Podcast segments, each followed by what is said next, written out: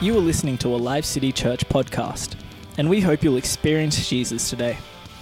We are excited to have you join our extended online church family. If you would like further information or wish to access more content, please connect with us on our Live City Church Facebook page or visit us at livecitychurch.com.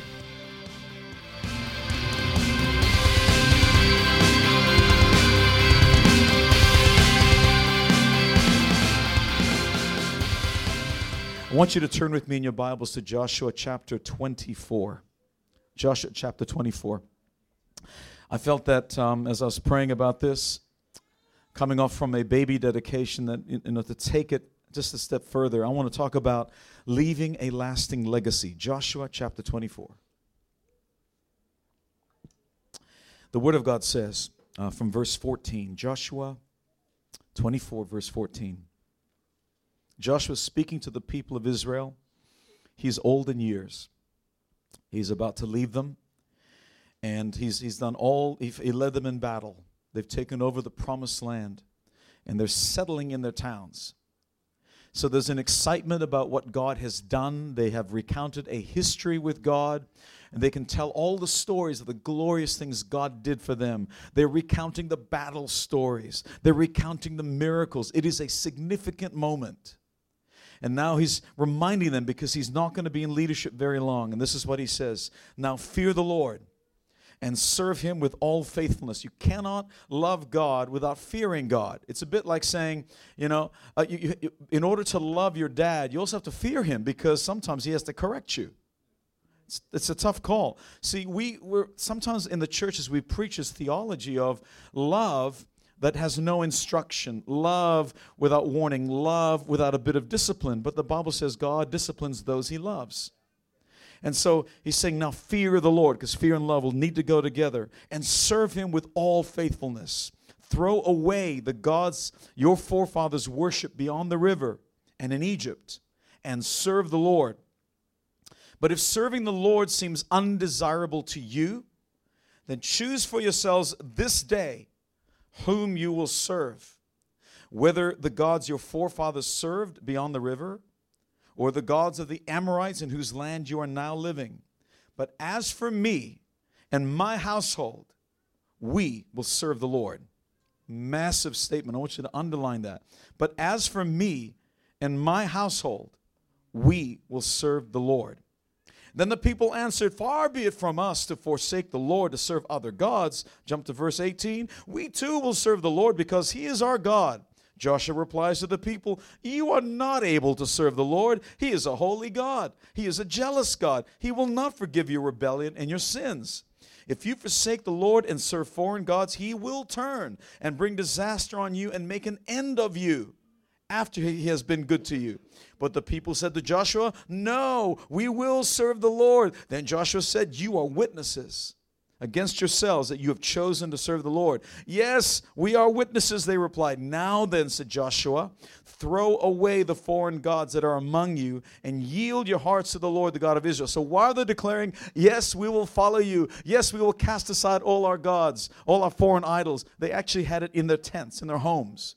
They still held on to them, even though they're saying, Yeah, we will cast it aside. Yes, we'll do all these things, but no, we're not going to let go of them. Are you kidding?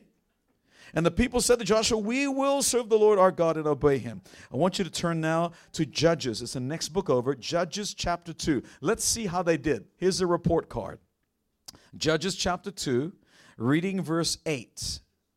Judges 2, reading verse 8. Let's have a look at their scorecard. Verse 8. Joshua, son of Nun, the servant of the Lord, died at the age of a 110, and they buried him in the land of his inheritance at Timnath Heres, in the hill country of Ephraim, north of Mount Gaash. Listen to this. After that, after he died, the whole generation had been gathered to their forefathers. Another generation grew up who knew neither the Lord nor what he had done for Israel. Then The Israelites did evil in the eyes of the Lord and served the Baals, the Baals. They forsook the Lord, the God of their fathers, who had brought them out of Egypt. They followed and worshiped various gods of the peoples around them. They provoked the Lord to anger because they forsook him and served Baal and the Ashtoreths. In case, in case you're wondering, what was it like to serve the, the Baals and the Ashtoreths and the Molechs? This is what it looked like. It was a period of time when they served where it was full of sexual immorality. That's what the worship of Ashtoreth and Baal and the worship of Molech is about sacrificing babies. Do you see the connection today? We are sacrificing our babies and justifying it and calling it, you know, this is not it's it's not life, unborn life, it's just a fetus. We're justifying these things. There have been more children murdered through abortion than any other war that preceded it. More children. And it's on the rise and increasing. And had the government not changed recently, I know they'll try to change it. We would have had late term, late term abortions. We're talking perfectly healthy kids at the point of birth would be killed. I mean, that is murder. Any other way you look at it. That was the worship of Molech. Fully grown babies would be thrown into the fires. And along with that, it was just a, a, complete sexual immorality. There were prostitutes that were paid as priestesses and that were to sleep with the people. That was the worship. Sexual immorality was rampant. So, sexual morality and the killing of unborn, uh, sorry, the killing of babies. That's exactly what is happening today because we are forsaking the God of our forefathers. Joshua specifically warned the people if you turn your back on God to pursue the things the neighbors, uh, the neighboring people worship, then God would forsake you. Now, in case you think this does not apply to you, how many times have you been given an instruction by your parent when you were growing up? Some of you are older now, and you disobeyed it. Oh, come on. Let's just be honest just for a moment. Thank you for those few, brief, few honest people. Petsueli, just want you to know, sister, your daughter Sarah put up her hand. God bless her. I remember as a kid, I was in Indonesia growing up, and look, we were we were poor. We're living in poverty, living by faith. God did amazing miracles, provided all our needs, but we had to live by faith. And mom could afford. I know you're going to find this gross, but I just want you to know it was a delicacy. Mom had this big fat bag of prunes, prunes and I never had a prune in my life. I'm used to eating like Indonesian food and all that. So when I had a prune, it was it was a sweet fruit. It was soft. It was in the fridge. It was cold. It was delicious. On a hot day, I thought this is amazing. So I grabbed a few more, and Mom said, "Just have a few. You are only allowed to have a few." Okay, Mom. So I took a few. So this is how I justified it. I'll just go and play a little bit, and I'll come back and get a few more. then I went to play and I grabbed a few more. By the time I was done that afternoon, I had three prunes left in a big fat bag. I was disobedient. But with the disobedience comes a punishment. I didn't know what prunes would do to you. Let me tell you. Anyway, let's not go there. I, I think you'll understand. Today we're talking about legacies. Here we are dedicating Joshua to the Lord, and we're dedicating Lorenzo to the Lord. And we have these trite comments, and you know, I, I put a lot into it. You can get a copy of my notes if you wanted, but we really pray about these kids. We pray about the scripture verses we give to them, and, and we, we intentionally mean to raise them up in the ways of God, but sometimes we forget. We don't understand the impact that we have on our children. Today, most of you, I say most, not all, most of you are here because your parents led you in the ways of God. Somehow they brought you to church. Not everyone. And that's something for us to be proud of because they came into the kingdom later. We, we found them. But can I see, in fact, if you don't mind doing this, just raising your hand if your parents brought you to the Lord, they brought you to church, they taught you the ways of God. Can I see those hands? We have just turned the odds. Oh my goodness, look around you. So most of you have not. Okay, that's different. All right, this is going to be good for you today. All of us within our hearts, deep down inside, the Bible says we have eternity in our hearts. You realize that you will die one day and that we want to leave a lasting legacy. A legacy, according to the dictionary, is something that you pass on.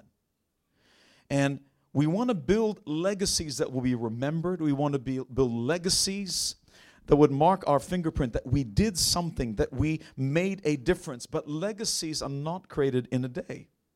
Those who try to create legacies on a day or in a short period of time fail.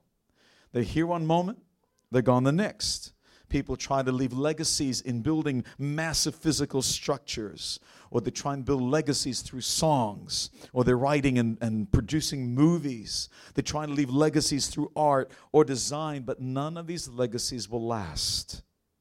Someone always writes a better song, someone is always producing a better movie. There are phys- these physical structures you created get old, they age over time, and they're destroyed. And Joshua, at this final, last recorded message that he was ever going to preach to the people again, he's saying, create legacies that will last. You have to build it intentionally. Some of you are living your lives unintentionally. You're hoping by accident that somehow something great's going to happen and you will be remembered and your children will remember you. But unless you are intentional, your children will not remember you. They're watching what you are doing. Last, lasting legacies begin with a dream. They begin with a principle, or they might begin with a conviction or an idea that cannot be shaken. It is lived throughout your life in every tiny decision that you make. Some of you have come into the kingdom late and you realize after looking back at your life, I've been making a mess of my life. Speaking with the guys being water baptized yesterday, preparing them for baptism, we talked about the fact you understand the decision that you're making today. You're saying that I've come to the conclusion that the way that I have been living my life has not been living, uh, leaving me in a place where I am happy and content. I'm finding that I'm leaving destruction. I'm leaving a mess behind me, and I don't want to do that anymore. And so, with every intention, you're saying soberly, God, I want to live my life the way you want it because I want to be blessed. For some people, that conviction will lead them to look after the poor. We have them in this church. We've got Life City Care. And you have an opportunity, if you want to feed the poor in this city, there's many of them. You can help us out every week if you want. Every month, we have a feeding program at the community center. It's so powerful, it's touching lives. We live for these things. To others, it's serving people in foreign countries. To others, yet, it's a faithfulness in serving God in their local church, and we bless you for that. But it is not the legacy of money, it is not the legacy of building, it is not the legacy of possessions that will stand the test of time. It is the legacy of faith. There is one non negotiable in leaving a lasting legacy. I want you to write this down we live a legacy more than we leave one. Does that make sense? In other words, the legacy we leave is the legacy that we live. You can tell your kids, oh, you should live for God, you should read the Bible, you should pray, you should go after God. But they're watching you. They look at your life. They know if you actually value it by what you do. Our kids believe and follow what they see, not what we say. If God and church are easily bumped from our calendars, it'll be even easier for them to bump it off their calendar. They're going to amplify and take it to the next level. If our faith is public but not private, you're on Sunday, you raise your hand, oh God, I love you, but they're watching you during the week. If you're not worshiping Him privately, why should you expect them to worship God privately? We can do better. And for the sake of their souls, I hope that we can do better. A legacy is formed one decision at a time for good or for disaster. Our kids are way too smart. They formulate their own worldview based on what they see you do, not what you say. If church is not important to you, it becomes even less important for them. I remember uh, ministering to a family, and they are a family of Christians. And what I discovered after talking with them after a period of time was that this family had not been going to church. They stopped going years ago. And they had not been reading the Bible. They had not been praying. They had not been speaking about the Lord. And when I came there, it was an, an, an invitation to speak with their, this woman's granddaughter her daughter was there as well. So there's grand, grandmother, the mother, and the daughter. And I'm speaking with the daughter, and somehow I, I got into the, uh, a conversation about David and Goliath. And I said, You know the story of David and Goliath? And she looked at me with this puzzled expression. She couldn't believe it. Grandmother's jaw hit the floor when she realized the implications of the decision she made, the legacy she was leaving behind. In all those, all we're Christians, we're Christians, we're Christians. The mother barely knew the word, and the granddaughter had no idea. She was raising up godless people because of a decision she made. Why? Because of an offense that happened in church. She was offended in church. Let me tell you guys, you get hurt in church. We always get hurt in church. Who has not been hurt in church? If that's you, you haven't been in church long enough. And she's saying, Oh, you are inviting trouble, sis. You are inviting trouble. It comes. It's just because we're real. We're just people. We make mistakes. But if you are only living in the momentary, if you're only living in the temporary, you're going to get hurt, you're going to get offended, and you will leave. But if you're seeing beyond these things, because building a legacy is not about the short term goal, it's a long term goal. You're saying, I will not shake from the goal that God has given me, I will live for these things. A legacy is formed by what you do, not what you say. Have a listen to this. In 1974, Harry Chapin recorded a song, Cats in the Cradle. Now, I say that to some of the oldies, like, oh, I know the song. Cats in the cradle and the silver spoon, little boy blue and the man in the moon. Uh, you know the song. Some of the young ones don't know it, so I have to describe it. In the song, it talks about how a father is asked by the children, Can you spend some time with us? Can you play with us, daddy? And daddy says, Look, I'm too busy. And the daddy's intention is this I'll go busy for a season of time. I'm to work really, really hard. I'm going to strive, I'm going to save, and then eventually I'm going to have enough money that I will be able to sit down and play with my children. But the story goes on that the children grow up without a father.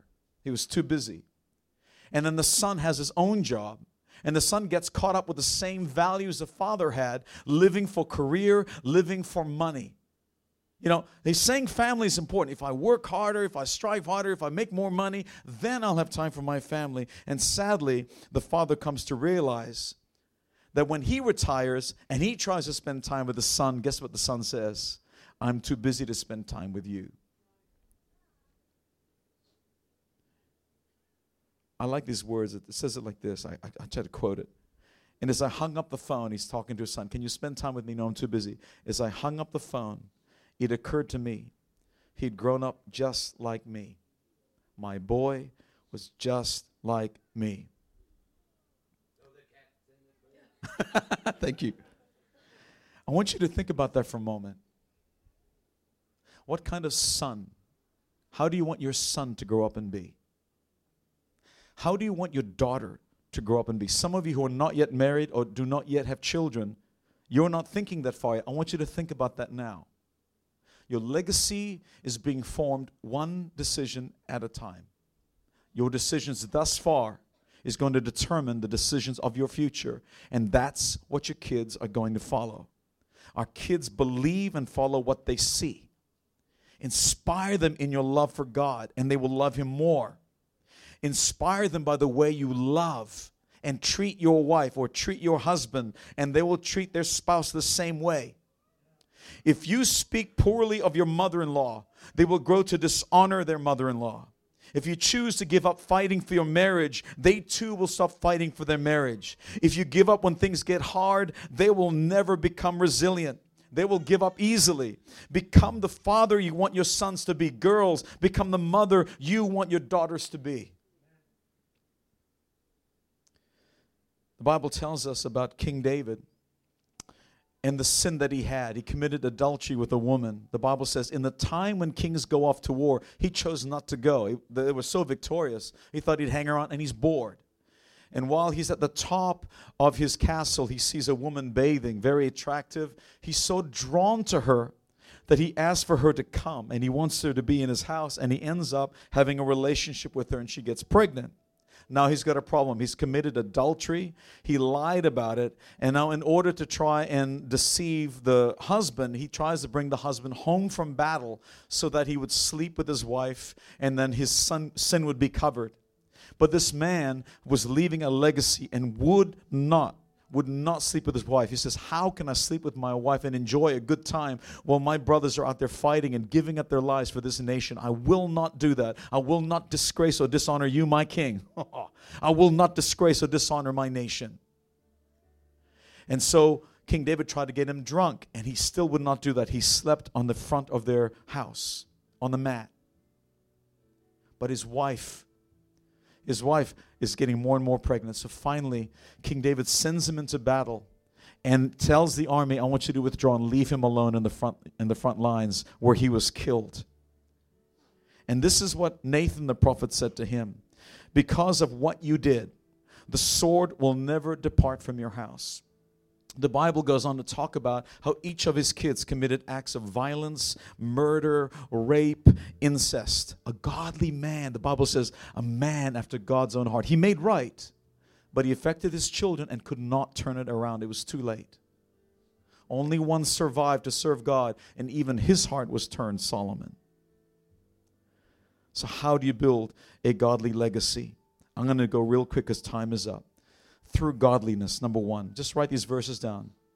How to build a lasting legacy, number one, through godliness. 1 Timothy 4 8 says, For physical training is of some value, but godliness has value for all things, holding promise for both the present life and the life to come. I want you to listen to this. Jonathan Edwards felt God's call to become a minister. He and his young bride began to pastor in a small congregation. During the years that followed, he wrote many sermons, prayers, and books and was influential in beginning the Great Awakening. Together, they produced 11 children who grew into adulthood. Sarah was a partner in a husband's ministry, and he sought her advice regarding sermons and church matters. They spent time talking about these things together, and when the children were old enough, the parents included them in the discussions. Would you like to know the effect of their lives because of this? Here's what happened. Out of 1,400 Edwards descendants, they were able to find 100 lawyers and a, le- a dean of a law school. 80 holders of public office, 66 physicians and a dean of a medical school, 65 professors of colleges and universities, 30 judges, 13 college presidents, 3 mayors of large cities, 3 governors of states, 3 United States senators, 1 controller of the United States Treasury, 1 vice president of the United States. Key number 2 for leaving a lasting legacy win souls. Daniel 12, verse 3 says, Those who are wise will shine like the brightness of the heavens, and those who lead many to righteousness like the stars forever and ever.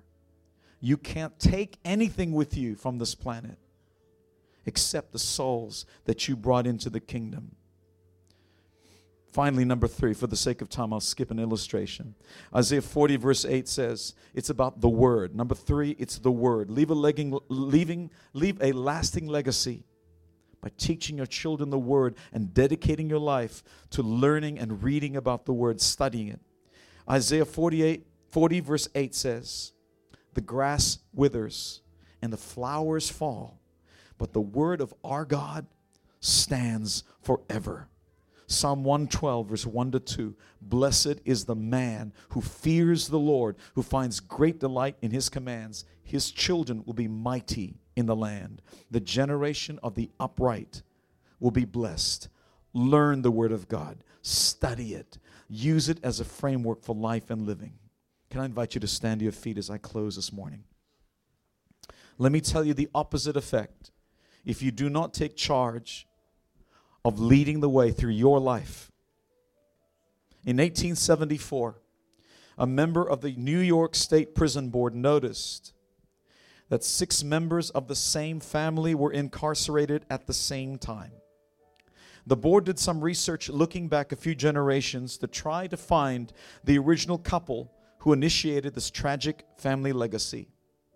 They traced the family line back to an ancestor born in 1720 a man considered lazy and godless, with a reputation as the town troublemaker.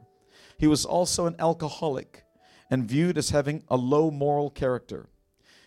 To make matters worse, he married a woman who was much like himself, and together they had six daughters and two sons. Here is what the report revealed about the approximately 1,200 descendants of this couple who were alive by 1874. 310 were homeless, 160 were prostitutes. 180 suffered from drug or alcohol abuse. 150 were criminals who spent time in prison, including seven for murder. The report also found that the state of New York had spent $1.5 million, a shockingly high number at that time, to care for this line of descendants, and not one had made a significant contribution to society. Will you bow your heads and close your eyes with me this morning? Father, today is a day where we are reminded that we are born with purpose on purpose. We are not accidents, but heaven trumpeted our arrival when we were born on this planet. And you have a legacy for us to build, a legacy that is founded on you. Today, Lord, forgive us for failing in our duties. Husbands, wives, mothers, fathers, sons, daughters, we have failed you. But today, we share the good news that there is always a hope, that there's always a second chance while we live and we breathe. And we say, God, this morning we give our hearts to you. Come and use us, come and rescue us, show us the way that we are to live our lives that we can build a legacy that will go for many, many years to come. Amen. Thank you for joining Life City Church, and we hope that you were blessed and inspired by today's message. If this ministry has made an impact on your life, we'd love to hear from you. Please drop us a line and share your story at thanks at lifecitychurch.com or email us your prayer needs at prayer at lifecitychurch.com. We'd love to connect with you and hear more about your story. If you love the ministry of Live City Church, you can make a financial gift to help us spread the good news of Jesus by going to livecitychurch.com and clicking the Giving tab. We hope today's message has spoken into your life and look forward to your next visit.